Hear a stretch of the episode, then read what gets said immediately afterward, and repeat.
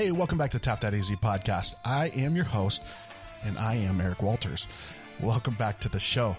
This is the final episode of the Sissified series that we did. Had a lot of fun doing this. Before we get into that, want to make an announcement. 1055 Brewing down in Tucson, they are releasing Olivia Del Bac. So this is a beer that was inspired by the 8-year-old daughter of 1055 Brewing managing partner Chris Squire. So Olivia inspired this beer. She's one of Tucson's most enthusiastic fans. So she is the namesake of this new beer that is going to be coming out in a couple days, June 27th of 2020. So this is a wild sour ale. I'm in. Aged 5 months in Whiskey Del Bac barrels. I'm in, right? So there's going to be 200 that are available for pre-sale. So they're $17 on their website. I think you can get two for $32. Save a couple bucks if you buy two. I recommend that. And then you can pick them up June 27th. But go to their website. It's 1055brewing.com. This is their first barrel-aged sour. So they, you know, they...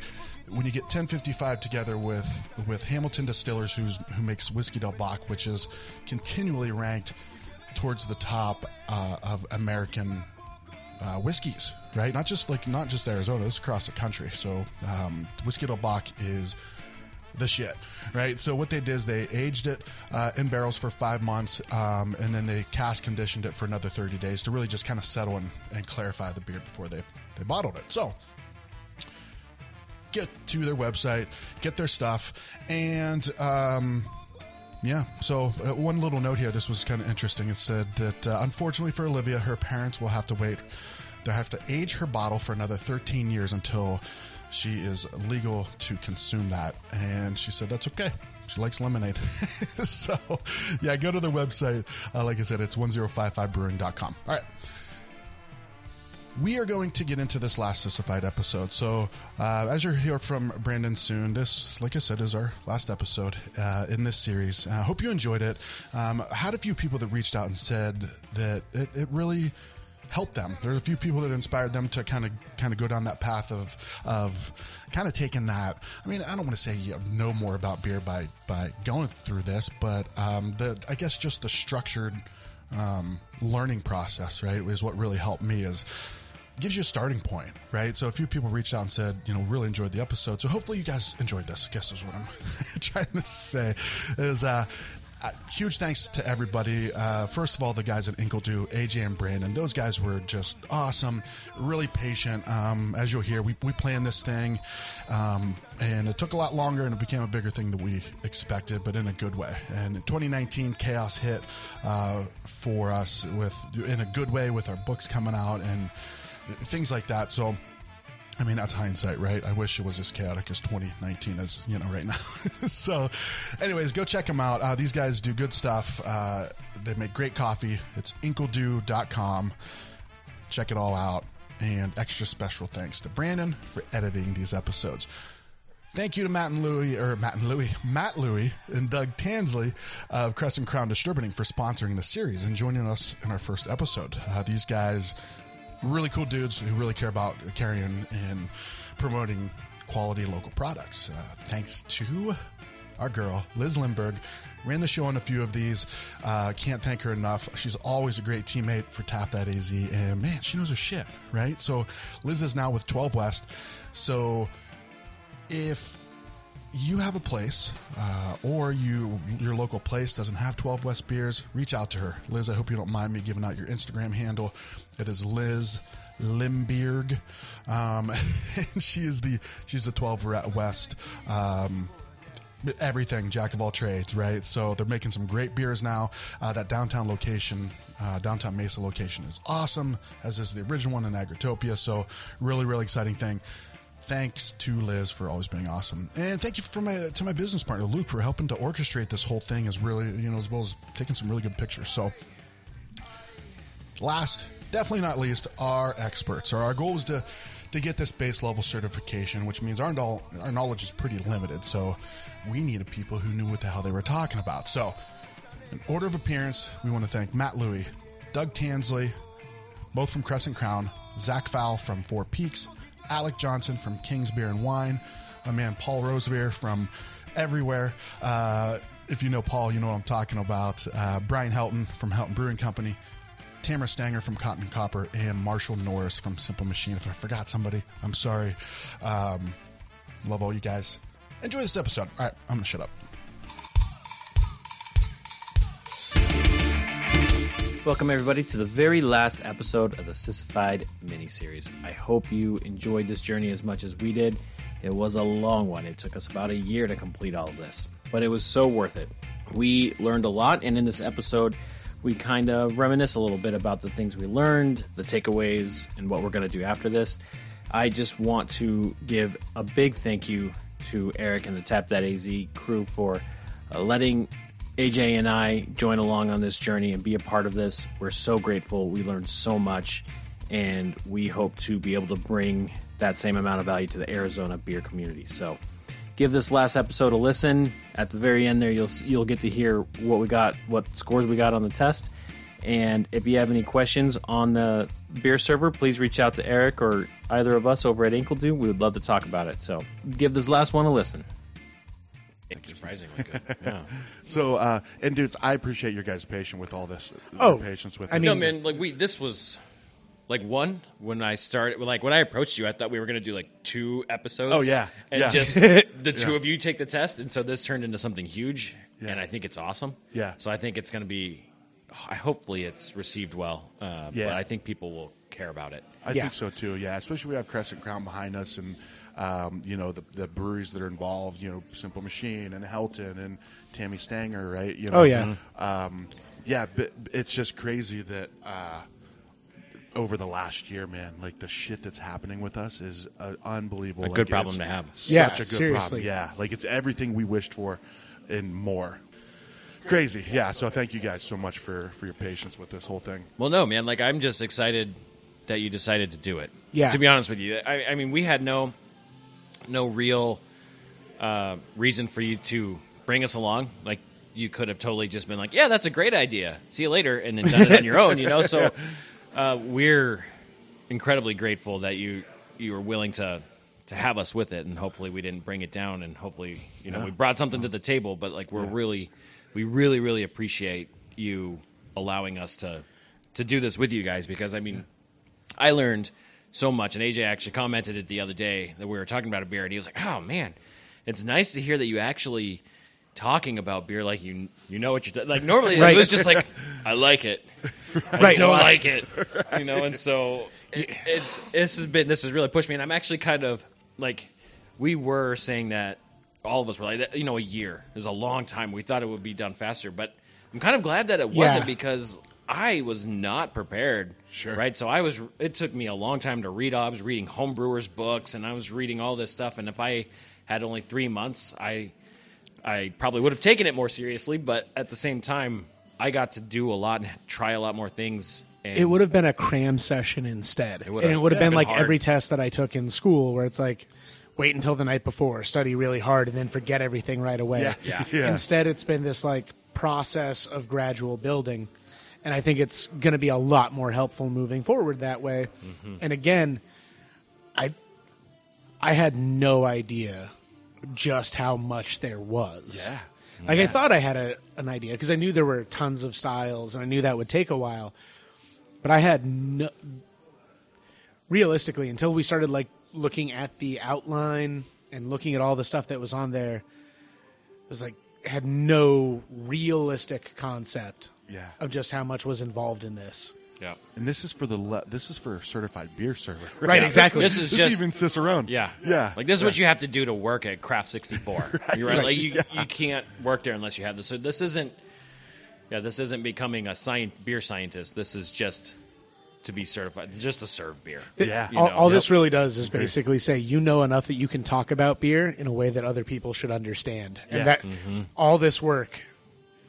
To get to like that level where it's awesome though. It makes it much more enjoyable when you drink these beers then, right? It does. Yeah, I was sitting down with for one of our highlights episodes and I was sitting down with my philosophy teacher and we were talking about how, the reason why you should do philosophy in real life and it's that just analyzing life you'll learn to appreciate life better, right? And I was like, "Oh my god, that's what we're talking about for coffee, beer and wine. Like if you just learn a little bit about that glass, mm-hmm. you're going to appreciate it a whole lot more. It's going to taste better. You're going to enjoy it more. Your experience is going to be better. Yep. And you don't need a college degree in it. Just learning a little bit about it has a huge impact on your appreciation for it and your enjoyment. And it's weird. I've become, this super hyper local focused guy now, where I used to not care about that stuff. But as you're learning about it, you're like, I can respect what these guys are doing more. And so then you're supporting them more. All of these things go into it. And so it's kind of this trickle-down effect that you learn a little bit, but then you start doing these other things that go along with it. Yep. Well, and I think it's too, one of my favorite things about the hyper-local aspect of it is you get this talk with the people that are behind it. Yep. Like, you get to hear their passion. Like, when we talked with Marshall, you could see in his face and just in the way he presented it. Yeah. Like, that was... For us, I mean, I don't want to speak for you guys, but let's just say just for me, most of that stuff was like, whoa, over my head, mm-hmm. right? And he was dumbing it down. He was dumbing it down big time. But you saw his passion. Absolutely. Right? And that's where, so I'm really glad, since we were talking about whether or not Brandon was going to be on it, I'm really glad he was, because there were so many kind of carryovers between what you do with the coffee prep and all that kind of stuff that realistically I just don't have. I'm not there on the days where we're doing the roasting and those kinds of things. And so all of that was way over my head. And there were a lot of things that made sense to Brandon that led to some really good questions and conversations that I just would never have. Yeah. I was looking at that sheet and I was like, wow, this looks like a ton of work. And that's basically, that's kind of the end of my analysis of that cheat sheet he had. I was like, man. Look like a crossword puzzle. My math classes required way less work than this. Sudoku? Right, Oh man. Well, so we're already into it. We're into this. Yeah. This is kind of the wrap up episode, mm-hmm. right? Yep. So now the three of us will introduce yourselves. So we'll start with you. So Brandon from Inkledeux. I am the roaster for us. There's a good intro.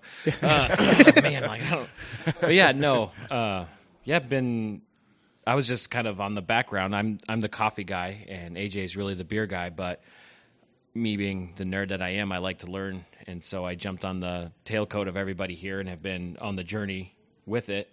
So, yeah, if you don't want coffee, let me know, or questions on that. But, AJ is really our beer guy who is also here. So, yeah, so I am AJ, also with Inkledeux. Yeah, really, so beer has always been something I've really enjoyed, and I've always loved trying the different styles. And so being able to kind of go through this class and start to know even styles that I haven't had, being able to go in and order one and have some idea of what I'm supposed to be expecting from it. Yeah. Mm-hmm. Or we did a podcast recently where we were interviewing somebody else and being able to recommend beers to him based on the kinds of things he likes, when we're at a place where none of us have had them before. But it's like, well, okay, so if these are the things you like, here are some beers that'll be a similar style, give you some of these same things that you like about that. It's been fantastic. I'm really looking forward to continuing using it. Mm-hmm. Yeah. Because now you're certified. That's right. Advice, right? So I got a degree in BS because I studied philosophy, and now I am a certified BS for. I carry around like a badge so I can flip it open and be like, I'm certified. Well, flip it open. Like legitimately. So after we were done with the test, and it says, make sure that the address is correct so that your PIN comes to the right address. I was like, wait. I don't get a certificate? Okay, so I pulled out my phone and took a picture of my screen that said, congratulations, you passed the test. Because I'm like, I'm showing this to people until I get the PIN. And I'm going to have a lot of confused questions from the students at my school when I'm walking around with that PIN on my shirt. What does that mean? It means I'm awesome. That's what it means. Yeah, exactly. Awesome. Like everything else I wear, this is just further proof that I'm awesome. Accept that, children. Accept it. Well, then why does it say on your certificate the answers questions you missed? Yeah, well, okay. Look, I know. They had to put that in there, right? They couldn't just say you did well. They're like, you did well, but you need to keep it. See, but actually, I do actually appreciate that because I was like, oh, okay, cool. So these are the ones – because like I said, I passed, and there were a lot of things that I had felt pretty confident about my answer on. It's like, okay, so this is – exactly. Again, the teacher in me really appreciates that. I now know which questions I need to go back and look at again. Sure, mm-hmm. sure. But they didn't give you the answers, though. No, which is even better. What a mindset this guy has, right? Growth mindset. It's literally Literally every freaking professional development I've gone to in my 5 years of being a teacher talk about this idea of growth mindset. Yeah. And it's actually worked. It's now so deeply ingrained in my brain. That I don't have that. I like to win. Right. That's just me. Like, you got to have both sides. It's why it's a good partnership. Yeah, that's true. Yep. I just like winning. Win at all costs. Yeah. So I guess since we are beer servers now, what are we all drinking? So you and I are drinking the same thing. Mm-hmm. This is a collaboration between – we're at Simple Machine. We're at Simple Machine Brewing Company on 7th Avenue in Deer Valley. I love this place.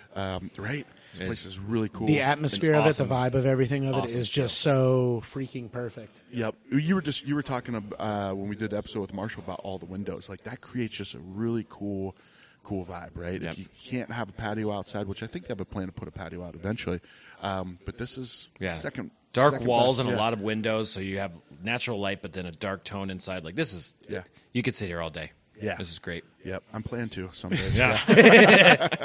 But this is a Belgian strong ale. This is a collaboration between Simple Machine and your friends over at Throne. Yeah. You guys do a coffee pop up at Throne now, right? Yeah. It's been a lot of fun because we've also.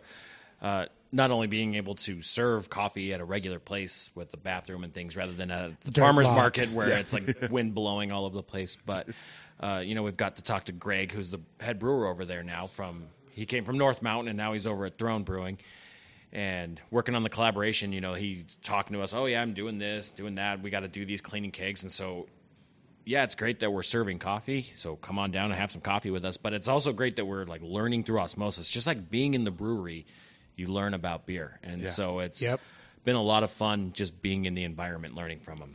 Well, because since we're there when they're not open yet, too, you're just watching all of the background work that goes on, all of the things that, again, as someone who's normally just on one side of the tap, like getting to see on some level just how much goes into bringing this deliciousness to us. Yeah, and this is unique, man. I've never had a Belgian.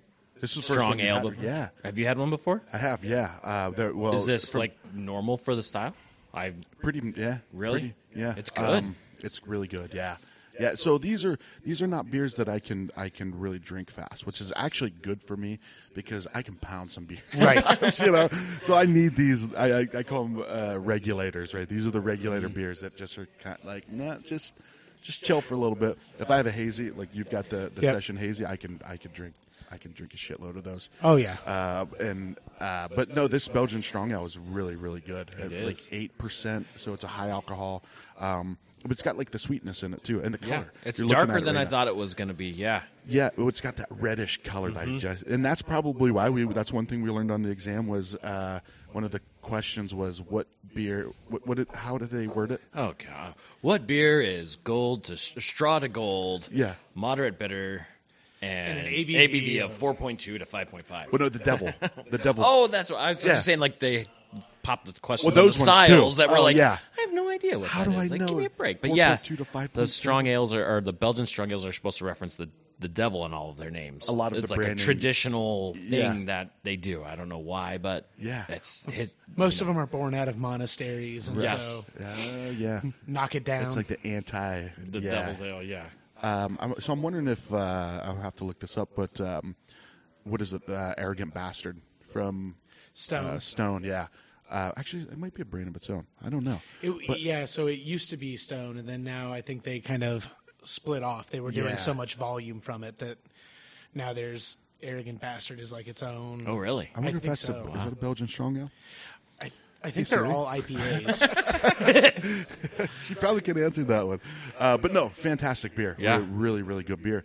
And AJ, what do you got? I've got the Simple Haze, which is again a collaboration between Simple Machine and Borderlands, and like you were saying, incredibly easy to drink. I mean, it is a session IPA, so they're supposed to be easier to drink anyway. But Brandon, you were talking about the fact you smell it and it. You're expecting it to just punch you in the face. Yeah. And it's actually probably the easiest drinking beer I've ever had that has an IPA attached to its name. Yeah. And I like IPAs, but this one, I mean, I waited till the wrong time of year, but this is definitely a summer yard work beer. Like this would be, this would be perfect for that. With IPAs, I love the aromatics, but I don't like the resiny bitterness. Yeah. Like that's not my favorite part of beer. So something like that, where like you stick your nose in it and you're getting all these aromatics in there, and then when you drink it, it's easy to drink. That's right up my alley for an IPA. I kind of like both as long as I know which one is coming. Sure, my friends and I used to joke about the idea of like, you know, it's a good IPA when you feel like you've got to pick the hops out of your teeth. Like, and I know I can see Brandon cringing a little bit, but hair standing up on his arms. But again, it's this would be. I mean, so regardless of circumstances, this is a really good, delicious beer. Mm-hmm. But yeah, no, it is this is an all day beer for sure. Yeah. So we have high hopes for this brewery. Like these are all collaborations. Their first beer's not out yet for a little while, right? He said his pale ale's coming out soon. Yeah, you know what? Maybe by the time this goes out, it might be out. Yeah. Right. So their collaborations. Saying, come back in 10 days. But looking at it, like I have high hopes. I think they're going to do good work here. And talking to Marshall, like this is going to be good stuff here. Yep. So hearing the way he talks local. About the beer, there's no way it's not going to be outstanding. Oh, dude, he's such a he's not going to put it out there if it isn't. Like and if you hear his background, like the people he's brewed for, Helton and Borderlands and Phoenix Beer Co. and I think he was breweries. Really, really good breweries. One thing that really stuck with me, and I never realized this, is I didn't realize like hazy, juicy, New England style, kind of all the same thing. Don't really use bittering hops, right? Aromatic and that makes sense. Mm-hmm. Yeah, it's more of the aromatics than the bittering aspect. But there's times, like you said, there are times when I want a super hoppy West Coast style. You know, because those can be too much at times. Like they are a punch in the mouth. Mm-hmm. You know what I mean? Mm-hmm. So sometimes you gotta change it up. But so through this whole thing, what do you think you guys learned the most? Like, what do you think was the biggest takeaway through this whole process? I think for me, it's a big appreciation for. So I thought I appreciated beer. Okay. And I mean, don't get me wrong, I definitely did. I'm very grateful for it. Yeah. But like. Going through this process, and especially, so not even just the test itself, but also especially with doing the podcast and talking to the people who are in the back making the beer happen and everything. Yep. When we sat down with Helton was my first exposure to the idea of just how precise it had to be. And I don't remember whether he said it on the podcast or when we were talking in between podcasts. But that idea of, really anybody can make a good beer once. Sure. And like the level of precision and commitment that goes into consistently making a beer that will be delicious from keg to keg, from batch to batch, is astonishing. Yeah. And so like my appreciation, we always called them craft beverages and respected that, but I had no idea the depth of the craft involved in making these things. Yeah. So for me, it's been pretty all-encompassing. So I never even drank a beer until I was 26, 27 or something like that. So, I had some baggage that made me not want to be around beer all that much, to be honest with you. And so I just started drinking it because more operationally, right? Like we want to open a shop one day. I roast coffee. And so if you want to serve anything after, 2 or 3 o'clock in the afternoon, you got to serve something other than coffee, right? Sure. And so beer and wine is how you keep your doors open in the evening, things like that. And so, we've started it with our podcast and everything. And like I said, I would just say, this is good, this is not good. Most of them were on the not good side, right? Yeah. And so just getting into it a little bit more and seeing that, beer isn't just an alcoholic's beverage, right? But that there's craftsmanship, there's science behind it. There's a lot of care that goes into it. It seems silly. We did the beer server, but, they have the beer clean glass. Yeah. And you're like, okay, no duh, right? Yeah. Clean the glass before you serve it. Like, that's the most basic thing ever, right? Yeah. But no, it's not just clean the glass. There's a certain detergent that you use, a certain way that you do it. And there's checks to make sure that, is the glass lacing to make sure. And that's how you can, everybody, you can't hide it. Yeah. Right. If you're sitting in a brewery and you look down the bar, you should be able to tell if the glasses are clean or not by the way they're lacing on the, And so there's all of these things that go into it that I never gave it credit for. And so for me, it was just an appreciation that this is a craft beverage and that people take this seriously, and that was good for me to learn, right? Yeah. And so I have been able to just go from being somebody who didn't like alcoholic beverages at all, really, to saying, no, you know, you can enjoy this and appreciate it because there's actual hard work to it, you know, because again, my family grew up around, you know, we say Natty Light or Bud, you know, all these things. Those aren't craft beverages. It was just like a vehicle for alcohol, right? Yep. Just like coffee, like Folgers is a vehicle for caffeine. Sure. You don't drink it because it's good. Yeah. You drink it because it has what you need, right? Yeah. It works. It works. Yeah, gets the job done. Yeah. And so this was very enlightening for me. And again, I appreciate you greatly for connecting us with these people. We would never, you know, your average consumer isn't going to see the things that we've gotten to see doing this podcast. And so seeing behind the scenes just ups the respect, ups the everything through all of this thing. So like I said, I went from going to not appreciating it at all to being super supportive of it. Yeah. And that all just comes from the knowledge that comes with experiencing these things and seeing these people do this work and how much blood, sweat, and tears go into it, that you can't help but respect it. Right. Sure. And so it's no longer just a garbage beverage that people drink to get drunk, but it's a craft, and people work really, really friggin' hard to make it good. Yeah. Yeah. And it's not like it's not a cash cow. Right. Like having a brewery is not a cash cow. Like these dudes are working their asses off, and they're doing what they love to do. I was going to say, and for the love of it, because that was the other thing, you know, going back to the Brian Helton drinking game. So go ahead, drink. When he was, one of my favorite beers that they have is that black IPA, or that and the Baltic Porter. I love them both. God, Baltic Porter is shit. But that black IPA is pretty much what I get when I walk in there, because it's fantastic. But then he's talking about it, and mind you, I'd been going in for weeks and having it and loving it, and then I hear him talking. Yeah, just finally getting to a point where I can stomach it, because like his. Unlike me, I'm drinking it, and I'm just like, wow, this is delicious. Yeah. He had in his head this image of what it was supposed to be. Sure. And it was finally starting to get there. Yeah. And he mentioned everyone's been telling him how good it is. And he's like, they have no idea what they're talking about. Yeah. And not being dismissive or anything like that, but just like, no, you don't understand how good this is supposed to be. Yeah. And that love for it and that dedication to it is eye-opening. Yeah. Mm-hmm. Well, it almost can be one of those things where if you go into it with the growth mindset, or the right mentality, I don't know, man. I feel that you should always have that. Like I'm never satisfied with the way these sound. No, absolutely. But that's a good thing, because it continues to to improve. And same thing with Brian Helton. I guarantee he'll never have that beer will never be what he wants it to be. Right. But he'll keep trying to make it what he wants it to be, which is might not notice those subtle differences, but the average consumer won't. But now as we learn more, you go, I get that. Yep. Mm-hmm. So let me ask you this. So through this whole process, well, first of all, you mentioned something a minute ago about early experiences where, you know, some good, some bad, most of them not good. One thing that I stress a lot to people, and that I hope people get the message from with beer is knowing what is good beer and what is beer that you don't like. Right? So, that's big. You know, because people will do reviews and oh, dude, this beer was horrible. It was just sweet and.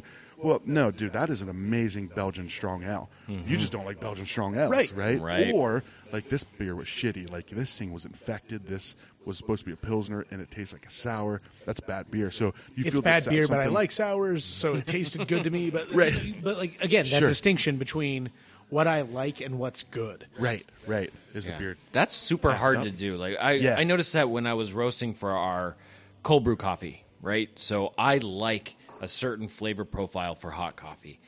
But that, once you brew it cold, it doesn't taste that good, right? It doesn't translate. And so once I started roasting specifically for cold brew, I had to take my preference and set it aside and be like, I know that this is not the type that I like, but this is the type that is best for the beverage or best for the consumer. Like what people want when they're wanting this, I need to give them the best version of that. Yeah. And that's what you're here. So, again, I've made it pretty clear that I don't like IPAs. I mean, I can appreciate them in certain instances, right? Yeah. So I have an appreciation for them. But if you said 1, 2, 3, pick a beer, right? It's never going to be an IPA. Okay, will not ever be, right? Yeah. But AJ's determined. But if I'm challenge accepted, here we go. But if I'm having, you know, like again, like I found that with hot wings, I actually really like an IPA. You know, like the way that the aromatics and the heat work together. I learned that again with this, that, you know, capsaicin is accentuated by bitterness and the florals for this work really well with it. And so every once in a while, I might actually order an IPA because pairing it is what's best, right? Yeah. And then I just realized that with barbecue, having like a dark, like a porter or a stout or something with barbecue rocked my face off, right? But again, it helps that those are I prefer those styles. Sure. But, you know, being able to appreciate it in the right context and knowing what I prefer. When I drink, I don't often drink with food. It's usually like an end of the night thing. So even beer, wine, me and my wife will sit down at the end of the night, put the kids to bed, and then we have our glass of wine or we have our beer or whatever it is. And so I'm usually drinking things by themselves. And so when I do my reviews on Instagram, I have to point out that, look, everybody, I drink this by itself. So there are certain, like I just reviewed a wine that I didn't like it by itself. Yeah. But on the label it says, you know, you should drink this with food. And I got to say, look, I didn't have this with food. Yeah. And so my appreciation of it is going to be much lower. Yeah. And if I had food, I would probably like it better. Sure. And so when you're reviewing these things, you have to acknowledge your own bias, your situation, and what goes into it, right? But that comes from, again, knowing, learning just a little bit, and then becoming aware of, your, like you said, your preferences to be able to assess the thing itself and separate yourself, or at least if you don't separate yourself, acknowledge that, hey, I don't like IPAs, but I drink this IPA. Yeah. And so my review is going to be different than AJ's, who likes IPAs and drank an IPA, right? Yeah. So just acknowledging it, you earn a little bit more respect from people rather than just say, like you said, you should never really say this sucks. Yeah. You can just say I liked the, like, again, my war on the word dank, right? Or hop bitterness, the resin, you know, I don't like that flavor. Sure. But there are people who do. So being able to articulate, I don't like resiny bitterness. Yeah. But this beer has a lot of that. Right. And so somebody who's like, oh, well, you don't like it, but I love that flavor. Then go get that one, right? Like Dragoon has an amazing IPA. Not my favorite because it's got that resiny bitterness to it, and so there's a lot of people who are like, oh, I love that one. Like, yeah, I understand why you love it because it was good and it had those flavors. Yeah, I just, that's not me. Yeah, and so that conversation was positive instead of saying, no, that sucks, because that's ridiculous. We all know that the Dragoon IPA is a good IPA, right? Just not my favorite, right? So and again, it's that idea of it also makes it possible to have the conversation where you can disagree and it isn't a fight. Yeah. Because if I tell you that the beer you like is piss, sucks, then you're going to be upset. Oh, for sure. Yeah. Because I haven't just questioned whether or not I like the beer. I've questioned your ability to judge it and all of these kinds of things. Yeah. It's like, no, you're wrong. You just, and so being able to say, you know what? I don't appreciate this. Like, so talking to Zach from Four Peaks. Yeah. Really kind of forced me to wake up on, in general, I'm not a big fan of lagers or pilsners. Yeah. Because when I drink a beer, I want like a really strong impression from that beer. Flavor-wise. Yeah, exactly. I want to really taste it. I want that to be kind of the star of what I'm doing. Yeah. But he was talking about how, but these are beers that you can't hide anything behind. And so that it's like, okay. So forcing myself to acknowledge that, you know what? It's true. If you're going to get that level of clean, crisp, light taste out of these beers, that's amazing. And being able to acknowledge, no, this is a world-beating example of this style of beer. It's just not a style of beer that I'm normally going to want. Yeah, yeah. And so that's a conversation that's completely different than me telling someone, oh, I can't believe you drink that crap. Yeah. Like, that's funny you say that because for years, me and my father-in-law have argued about Dark Sky. right? So, you know, my father-in-law is old school. You know, he loves, like, you know, I mean, he ventures out. Like, we go, you know, one of our favorite places is Mother Road, because they used to live in Flagstaff, right? Okay, yeah, yeah. So we would go to all these places. Mother Road was our favorite. The Black IPA, the Lost Highway. Oh, Lost Highway is one of my favorites. Yeah, it's so good. So we went to Dark Sky a few times, and he was just like, man, I don't like that. That place kind of sucks, you know. And I would get offended because I love the guys at Dark Sky, number one, and I love the creativeness that they had over 300 beers in their first 3 years, and so this is going on. That's insane. It but really is, yeah. And I feel like they're in year four now, and they just keep, you know. But when I did the interview with them, and I talked to Nick and I talked to Ryan, they're like, dude, we're figuring out taste profiles, right? We're figuring out what works, and yeah, you know, you got people that are like, oh, dude, but they can't replicate what they made before. Well, maybe not early on, but now they're able to. And now they're able to combine. They're making a gin and tonic inspired sour, which is amazing. Mm. So my father-in-law would always say, he's like, oh, Dark Sky, they suck, and I would get pissed about it, right? You know, but I'm kind of passive aggressive, so I wouldn't get it. I'm like, dude, they don't suck. They suck, right? And we just go back and forth. They suck. Yeah, exactly. It's not their fault you don't know what good beer is. So, like 2 weeks ago, I finally clarified something with him where he was like, oh, dude, like Dark Sky beer sucks. And I'm like, all right, let's clarify. They don't suck. They actually make really good beer. You just don't like it. And he's like, yeah, that's fair enough. Like, ah, oh, man, I wish we would have talked about this 3 years ago. Like, because I could have stopped grinding my teeth down to nubs. Exactly, yeah. So long ago. So it was cool that he acknowledged the fact that I just don't like it. Right. Like, but it's, you know, and that's what the big difference is like identifying what's a good beer and what's a beer that you like or don't like. So I want to ask you guys this too, because my view of this really over the last year has completely changed. Is after this past year of basically submerging yourself into the beer world and learning all this stuff, what is your opinion now of like Budweiser and Miller Lite and Coors Light? So I have a slightly skewed. So it's been like I would never go back to drinking those, right? Just like as a craft coffee drinker, I don't really go back to Starbucks. Okay. I just don't, right? Sure. Like I've been introduced to a world of flavor that Starbucks cannot give me. And so it's like that way with beer. But then I realized that I was overweight and I went on keto, right? And so craft beer is very heavy in carbs. So now I'm trying to find beer that's got the flavor but not the carbs, right? Okay. And so it's hard. And so like, you know, but I was able to pull in, I tried Michelob Ultra, and you're like, that's Michelob Ultra. Yeah. And then I, you know, tried Light, I was like, oh, there's a little bit of a hop flavor in here that Michelob Ultra didn't have. So that Miller Lite, the LITE, yep, yeah, and the white can. I was like, oh, that's something, yeah, you know. But then I found St. Archer from California, right? Yep. They have a low carb gold ale or whatever they call it, yeah. And it's got a little bit more of that bready malt to it. So there's still only like 2 carbs in it, 2.6, and but there's more flavor in it. I mean, it's still water because it's no carb. You can't have beer without carbs and, you know. Yeah. But it's like a pizza with no cheese. Yeah, right? That's exactly what I'm like. Yeah, it's that's just a sandwich. So it's helped me, like, when I had to make a lifestyle change, I was able to come in and say, yeah, I didn't have to go without beer. Yeah. But I could, like, then look at something and say, oh, this is better. Right? Yeah. There's not a whole lot of craft breweries because the ability to make a low-carb beer is hard. Sure. Right. Because these guys want to make something that has flavor.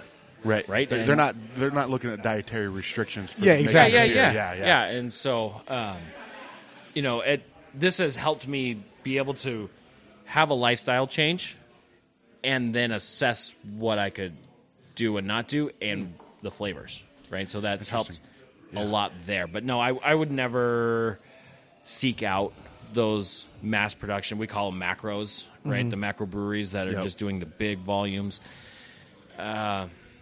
One, because you're never going to, at mass production, you have to not necessarily cut corners, but you can't craft it the way you want it.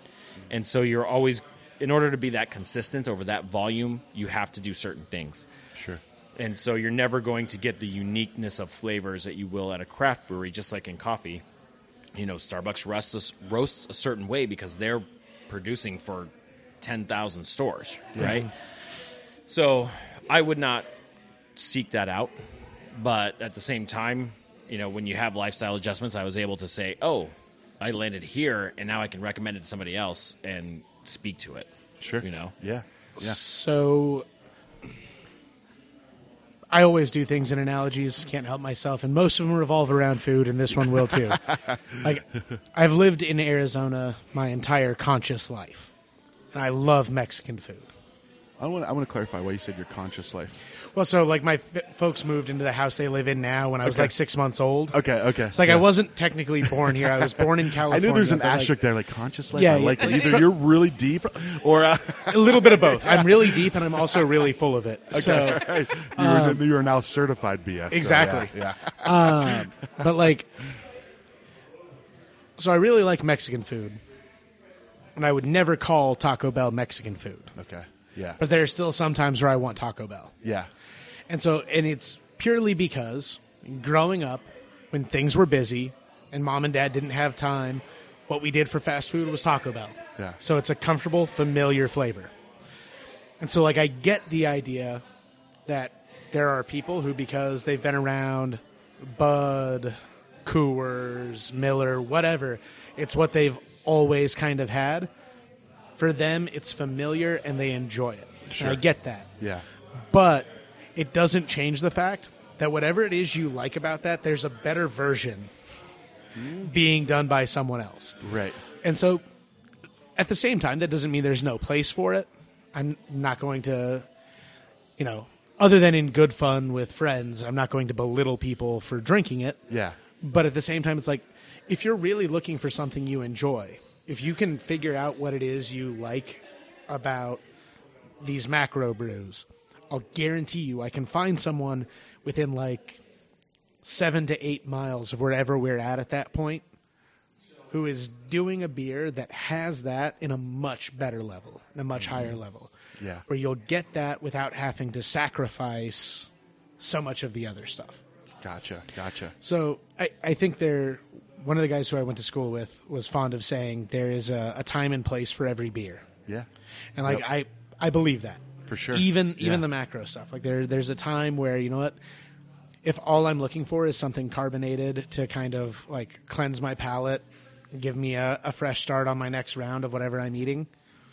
Or if I know I'm gonna be doing something for a day and so I need something light. Yeah. Okay, yeah, there's a place for that. Yeah. But if I'm looking to actually enjoy a beer, I don't see how that can really be an option. Right. I'm going to sit down, watch a football game, and I'm going to have my nice, wonderful, perfect beer glass. Exactly. I'm going to pour my... Light in it. Yeah, exactly. Like, there is no proper glass for drinking your Bud Light. Right. Well, a koozie. Yeah, right? Exactly. But even then, like, the proper... Keep it classy, San Diego. The proper glass is the bottle. Sure. Yeah. You know, like... Yeah. Straight from the... That glass is exactly what it should be. Yeah. Because it's not worth dirtying your dishes. Yeah. Right. Well, so here's the one thing that I've learned over the last year, which is pretty interesting. And you, the more you talk to like brewery owners and brewers themselves, they respect those beers. Oh, their consistency is otherworldly. Exactly. Like to be able to make Budweiser in all of these different breweries. You get a Budweiser in Seattle. You get a Budweiser in Key West. It's going to taste the same. I mean, obviously, unless the distributor jacks it up. There's all kinds of things that are out of their control that can make a mess of it. Yeah. But it's going to be the same. There's a movie. I don't know if you guys have seen Brewmaster. So if you guys have Amazon Prime, it's a movie that's like available on Amazon Prime. Not like the confusing... It's on Amazon Prime, but you can't watch it. Amazon, you know? Yeah. Because I'm like, dude, there's all these movies. Oh no, I can't watch that. That's what I'd actually have to buy. Yeah, got it. Yeah. But no, Brewmaster is one really, really good. Basically, follows a couple of guys in their journey to like be a master cicerone. One guy wants to open his own brewery, but they talk to so many people across the country that are like beer experts, right? And one of my favorites, his name's John Holl. He's actually going to be here for Arizona Beer Week. Oh, nice! So he's a writer. I can't remember the name of his latest book, but one of the best books that I've read about like the culture of beer. So John Holl, Holl. And in the show, he was like, people talk about drink craft, not crap. And they talk about Miller Lite, you know. I don't think he said specifically. He's like, we got these macro breweries. They talk about crap. He's like, actually, it's quite the opposite. These are the most pristine, well-made, two-style beers that there are. Might not be your style, but the fact, and so that's fair. It's hard for me to acknowledge, but that's fair. Yeah, no, and I'm with you, man. It took me a long time. And I'm like, dude, this is garbage, you know. But I would, if I was going camping, I'm not going to take a 12 pack of Lost Highway, you know. Right. I'm gonna get a case of Budweiser or something. You know what I mean? And I mean, what's cool now is you're getting breweries like I don't know if you guys have had the Arizona Light Lager from Huss. So they do one lager, really, really good. Yeah, Pedal House does a really good one. But so there's more craft breweries that are getting into that. But it's cool to hear the people that really know what they're talking about to show appreciation for that. You know, well, because they do. They talk again, going back to that whole idea of lagers in general, like. The style of beer that they're producing, there's nothing to hide behind. So if something goes wrong in their process, and especially when you think about the scale on which they're doing it, the standards they have to have set for themselves are incredibly high. Yeah. And so, like, I can respect that. Yeah. But it's still, it's like the style itself leaves something to be desired. For sure. And for so sure. That's fair. Yep.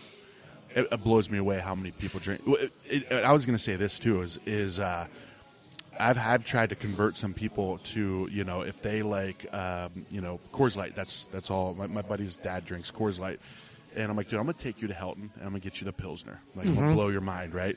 He has the Pilsner. He's like, meh. I'm like, really? Yeah. Again, lager. It's what are their taste buds adjusted to, and what are they accustomed to? Because when they drink a I got into it a little bit with one of my uncles, actually. Yeah. Not your uncle, oddly enough. We're cousins, but this is on my mom's side. And, like, I was drinking a sour. I was like, you know what?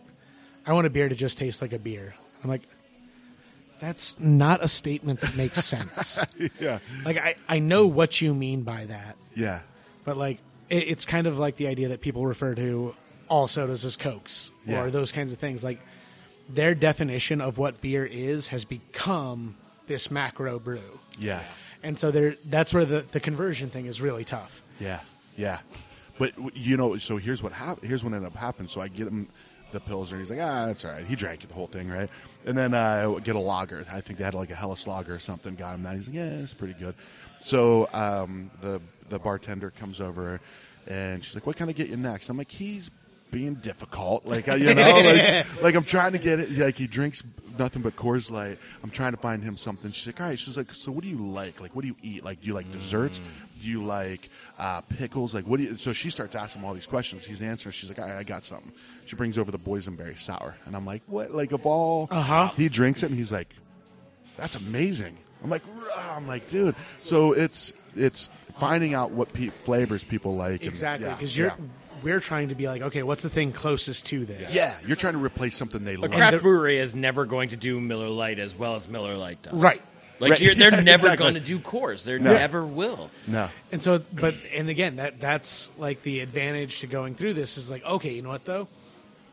Like, if someone likes bananas, for example, okay, I can steer them towards a good hef. Yeah. Because it's going to have those notes in there. And it's kind of like when the first time I was trying to cut back on carbs, and so I made the switch to diet sodas. Yeah. It's like, you know what the problem with drinking a diet soda is all it does is remind me of how much I wish I was having the real soda. And so, like, if you're just giving them something that's as close to it as it can be, they're like, yeah, you know, this isn't bad, but what I'm looking for is this thing that it reminds me of. Yeah. When you go down a totally different path like that, where it's a completely different set of flavors, now it's like, oh, that comparison. This is actually gone. Just delicious, and I don't have that comparison. My mind isn't going to compare a Bud Light to the black IPA, right? You know, right. Like, so if you like those kinds of flavors, this is what's going to do it for you.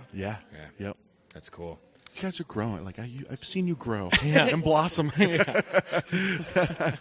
love it, man. I like this. We're coming out of our cocoons as butterflies. What else? I mean, what else can we add? I mean, this we talked about what we've learned. Let me ask you guys, what's next then? Like, so what's next for you guys as far as at least on the beer side of the stuff. So on the beer side for us is probably a little ways out from really being something, because realistically we're not going to be able to do much of that until we really get into a brick and mortar. Yeah. Mm-hmm. Until we get into a brick and mortar situation. Yeah. Right now, I guess probably the thing that it would help us with, that it is going to help us with, is being able to. So we mentioned that we're in the process of doing a collab with Throne, where they're going to use our coffee in one of their stouts. And so being able to kind of know the different profiles on different styles of beer and being able to combine that with the knowledge about the different profiles of different beans and those kinds of things to kind of help steer that ship in terms of any future collabs is probably the only thing in the immediate future for us from a business perspective. Yeah. But again, so on our podcast and in what we do in general, where we're just really trying to push people to go the craft route, because if you want people to keep it's the simplest thing in the world. If people are doing things you like and you want them to keep doing them, you have to give them money to do it. And so if there are people who are, if I want to continue drinking good beers, I have to try and get other people to support the people who are making good beer. Yeah. Because I'm a teacher. I don't make enough money to keep a brewery open on my own. Like, I'm going to have to try and bring some other people with me into that. Yeah. And so from that perspective, I think, so on our social media side, on our website, on what we do on the podcast and those kinds of things, that's probably in the short term where this is going to be the most helpful for us. Bringing value and reviews and things like that is where this helps us the most. But then, like you said, the collaborations is huge, because it's we've talked about that. It's hard to get your name out. I think we have good coffee, and the hardest part is to get somebody to drink the coffee. Once they drink the coffee, then they usually don't have a problem buying more coffee, right? But getting them to try it the first time is hard, right? And so you kind of need to collaborate with people so that you can say, hey, all of you people who like this thing, you might also like this thing. Like, we're trying to be that bottom row of Amazon that says, you know, you bought this, so you should try this. And so collaborations is where we want to do a lot. And the beer people are our people, right? They're, you know, pretty blue collar, pretty hardworking, but also appreciate craft. Because craft is hard work, right? And so that respect is there. And so we're, you know, the demographic is similar. Right. So we do some other things on the podcast, but when it comes to beverages, the craft people are the people that we want to do. So collaborating will be something that we're going to try to do some more of. But really, it's bringing value on social media. Right. Yeah. So we do a lot of reviews. Like, Instagram is always lots of reviews on beer, coffee, and wine.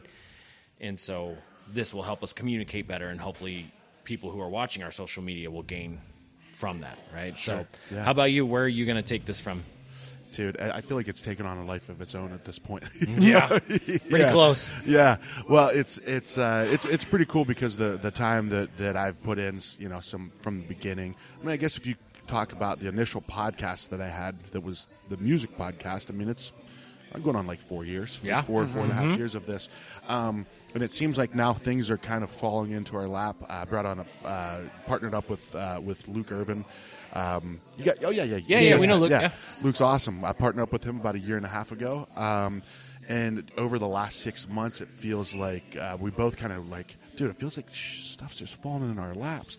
And that's what it seems like, but then you look at the backwork of it, right? Of the last, it's momentum of a lot of hard work and small moves, and doing things the right way, right? So, you know, we're getting opportunities for, you know, our book. Probably by the time this goes out, our book will be out, the Arizona Beer Book. So we're going to be hitting that hard, trying to get our goal is to get into breweries, right? And there's 37 breweries in the book, so we're going to have the book at all 37. We want people to go into the brewery to buy the book, not on our website. Right. So you go to our website, it's $40. You go into the tap room, it's $35.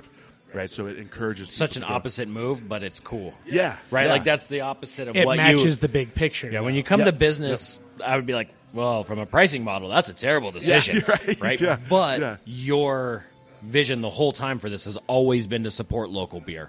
And so to have that money flow through the brewery, that's cool, man. That's That's respect. Like, it displays a level of commitment to it where it makes it very, very clear that it's not lip service. When you talk about the idea that the goal is for Arizona to be a beer destination, you want beer tourism in Arizona. You just put your money where your mouth is. It's like anyone who wants to doubt that, it's like, well, no, look, we would make way more money on people coming to our website, and we've made a point of encouraging them to go elsewhere for it. Yeah, we could do the funnel of hey, we want to get this web traffic. That's not what I mean, obviously that's part of what we want to be able to do, right? You know, because you bring on sponsors, they want to see that traffic and stuff. Absolutely. But that's in our approach, that stuff will come. Absolutely, we take the right steps. You had mentioned something earlier about the hardest thing with your guys' coffee is getting somebody to taste it for their first time. For these tap rooms, the hardest thing for somebody to do is to get people in your door. Absolutely. Right? Once again, all right, everybody drink. Crazy hard. Brian Helton. Oh, no, I'm empty. We're empty. No, so Brian Helton told me it was one of the first events that I did when I helped found AZ Food and Beer. We did our first event at Helton, and I'm like, dude, I appreciate this so much. I've never done an event before. He's like, dude, you're bringing 120 people through my doors. He's like, I couldn't ask for anything more. These people are coming in. Most of them haven't been here. He's like, at that point, it's my responsibility that they come back. But you did the hard part. That's well said. You know? Yeah, because word of mouth is definitely the most effective form of advertising, but it can't happen. It can't be your starting point. Yeah. Yep. Because no one's going to hear about you from someone else if that person hasn't already tried it. There's that obvious first step that has to happen. Yeah. Exactly. Because no one's going to believe Brandon and I when we talk about Inkledeux being good, because again, well, you have to say that. Yeah. Well, my mom tells everybody it's good. Right? Oh yeah, my mom said this is great coffee. My mommy wouldn't lie to me. But again, it doesn't. You need other people to be like, no, this is really good. Yeah. And so getting that first person in, and you're providing a reason for that to happen. Yep. Yeah. Yep. And also, one of the things I like about it is that, as we were saying, learning about the beverage makes you appreciate it more. Learning about the breweries makes you appreciate them more. And appreciating the brewery, you appreciate the beverage more. Yeah. You know, so there's a lot of value for these breweries to want to continue to support Tap That AZ for real, because they don't have that marketing chance to tell their story all the time, right? They're going to have a brand message that they need to throw out there on their Facebook ad. They don't get to hear the story or the hard work behind it. And when you hear those, and that's really been my biggest benefit on hearing these stories, is like, holy crap, these guys have been working hard for a long time. Oh, yeah. Right? Yeah. And then when you go in there, you look at them and you're like, okay, you look at them differently because you've heard their story. Yep. And I think that's true of all humans, in all honesty. If you knew their story, you probably wouldn't judge them as bad as you do, or the same way that you 100%. Do. Absolutely. Yeah. So, hearing the story is huge, so I like that. But I'm going to be the one jerk here who says we all got to say what we got on our score. Like, what was our test scores? We all passed. Look at these guys. These guys all duck me out. I feel like the only reason you're asking that is because you nailed it. I don't know. Maybe a little bit. He's heard my score already, so he feels really good. You're just trying to ask me on. I'm just trying to be live. He knows he's not going to finish third out of three because he's heard mine already. So in order to pass your beer server test, you need to score a 75. Yep. And it's 60 questions, multiple choice, and you have 30 minutes. So you got to get 30 seconds a question. And you've got to get basically 45 of them to hit your 75%. Yep. And they're hard. They're not what you think. And I got 46 correct for my 77. So, because like we were saying earlier, I don't know if we said it on mic or not, but you can't be the casual beer drinker. Will not pass the Cicerone test. No, right? It's not 0%. Just like, hey, I've drank all the beers, I know what I'm talking about. No, this is not that. Yeah. Right? You cannot just drink a lot of beers and then pass the Cicerone test. There's a lot of memorization to it and specifics. It is another language. Yeah. It's its own language. Well, especially when you get the questions like, and I'm diverting this question as long as I can. It's not going to happen, man. Well, just like, which of the following is a dark amber to black colored with caramel, nutty malt flavors, moderate bitterness, and moderate alcohol content, 4.3 to 6.2. Yeah. Which, even though if you give me 4, I know it's not an IPA, but the other 3, it could be a best bitter, it could be that was how I took it, is that there was usually one right off the bat you could remove. Yeah. And then there was a second one that you were pretty confident you could remove. Yeah. But then there was always two that it could really be either one of them, and it could probably be like a 0.1% on the ABV that's different. Oh, for sure. And that's the right answer. And you're like, come on. You're like, come on. Yeah. You're screwing with me. I got 51 out of 60. I got an 85%. Nice. Yeah. Not bad. So I was pretty. You know what? To be honest with you, I was really nervous because I was going to say, how did it make you feel? I felt there was a lot at stake for me. Like, you know what I mean? Like, you're the guy. Yeah. This is your drink. All the beers. If I fail this, like, I probably will just quit everything. Write my wife a note. Jackie, I'm sorry. Here's $20. I'm out of here. I'm leaving. That's all I have. I only have $20. Yeah. You make all the money, hun. So I felt like that there was and it's the funniest thing. I'm a procrastinator. You talk about the cram session, right? So last night we had a Christmas party at our house. We were up till like 1 o'clock, having a great time. I wake up at like 8:30. I'm like, oh man. I'm like, I gotta take this test this morning. My wife was. Oh, you took it this morning? Took it this morning. You're killing me. Oh my god. So I told my wife too. My wife gets pissed because, you know, she'll have like 3 glasses of wine. I'll have like 8 beers and like 3 whiskeys and wake up and she's hungover and I'm not. She's like, what the hell? So we both woke up this morning. She wasn't feeling great. The kids are at the in-laws, so we got to sleep in. We're just kind of chilling. And I'm like, I got to go take this test. I go in, take the test, come out, and she's like, so how'd you do? And I'm like, I got 85%. She's like, you son of a bitch. She's like, I feel like shit. You drank 3 times as much as me last night, and you went and took a test and passed it. I'm like, that you don't realize how much pressure that was on me to pass this test. So but it was a relief because I was going through some of these ones, especially the beer styles, where it was like, you know, a best bitter. Like I've never had that before. English bitters. I've never had a wee heavy. Yeah, and I had like 4 questions on wee heavies while I was in there. And I'm like, is there a slight heavy, a wee heavy? Like, what's the progression on the heavies? Right. I had one on the shillings. Heavy. I was like, a shilling? I've never seen a shilling before. Isn't that a coin? Like, come on. Exactly, yeah. All right, Brandon, you asked the question. I did ask the question. So I got a 90. Show off. Nice job, I missed 5. Nice job. Yeah. Well, no, actually, like, I'm not even a little bit surprised because his paranoia, he was probably like... He probably went through the notes on it a few hundred times. That's pretty close to accurate, yeah. So we had our first kickoff meeting where we recorded over there at the one on Scottsdale Road, that brewery. Something Creek. Mesquite River. Mesquite River. Yeah, they shut down, unfortunately. Shut your mouth. Yeah, that they shut down a few months ago. Yeah. They make good beer. They did make good beer. Yeah. Imperial. But nobody knew about it. So. Yeah. It's a tough. I mean, that's a tough gig. That's though, a hard Scottsdale, spot. Right on. Lots of traffic, dog. Yeah. Anyway, sorry. Yeah. So we were on that podcast, and like I was the schmo on our first episode. Right. I totally was. I had no idea. Like everybody's like, why is this guy here? And I felt that. And, you know, Liz had that very teacherly look of like, oh, you're here. Yeah, that's nice. You're the one that in the back of the class that I'm going to have to pay extra special attention to because you're upset up front, Brandon. Exactly right what that is. And I was like, that sucks a lot. And so, yeah, I might have told myself that night that I was going to.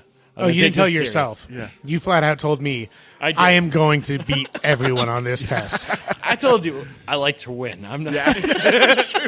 It's full circle now. So, full circle. Yeah, no, I think I read like 3 homebrewing books from the library. I read everything the library would give me. Yeah. I found a website, actually, of a guy who did the same thing, and he documented everything. So there's this really good website on every section of his studying, so I was... And then we got a study guide from Crescent that was like I might have wrote down everything handwritten and then read it out loud as well, so I could like hit every single one of your memorizations. All of these mites are a lie. Yeah, no, I did all of that because you know, like I needed to write to memorize, and then you got to hear it out loud. So like everybody memorizes differently, and I hit all 3 of them to make sure. He spoke into a tape recorder, put his headphones in every night, and was just like subconsciously getting it. So yeah, I took it, and there was still a couple of them where I was like, "This, come on, like that wasn't on any study guide anywhere." Yeah, and there's no way for me to tell what that is. So, but no, I mean, like again, that is as far as this test goes. Like that is the wake up call for anyone who's interested in it. I totally recommend it.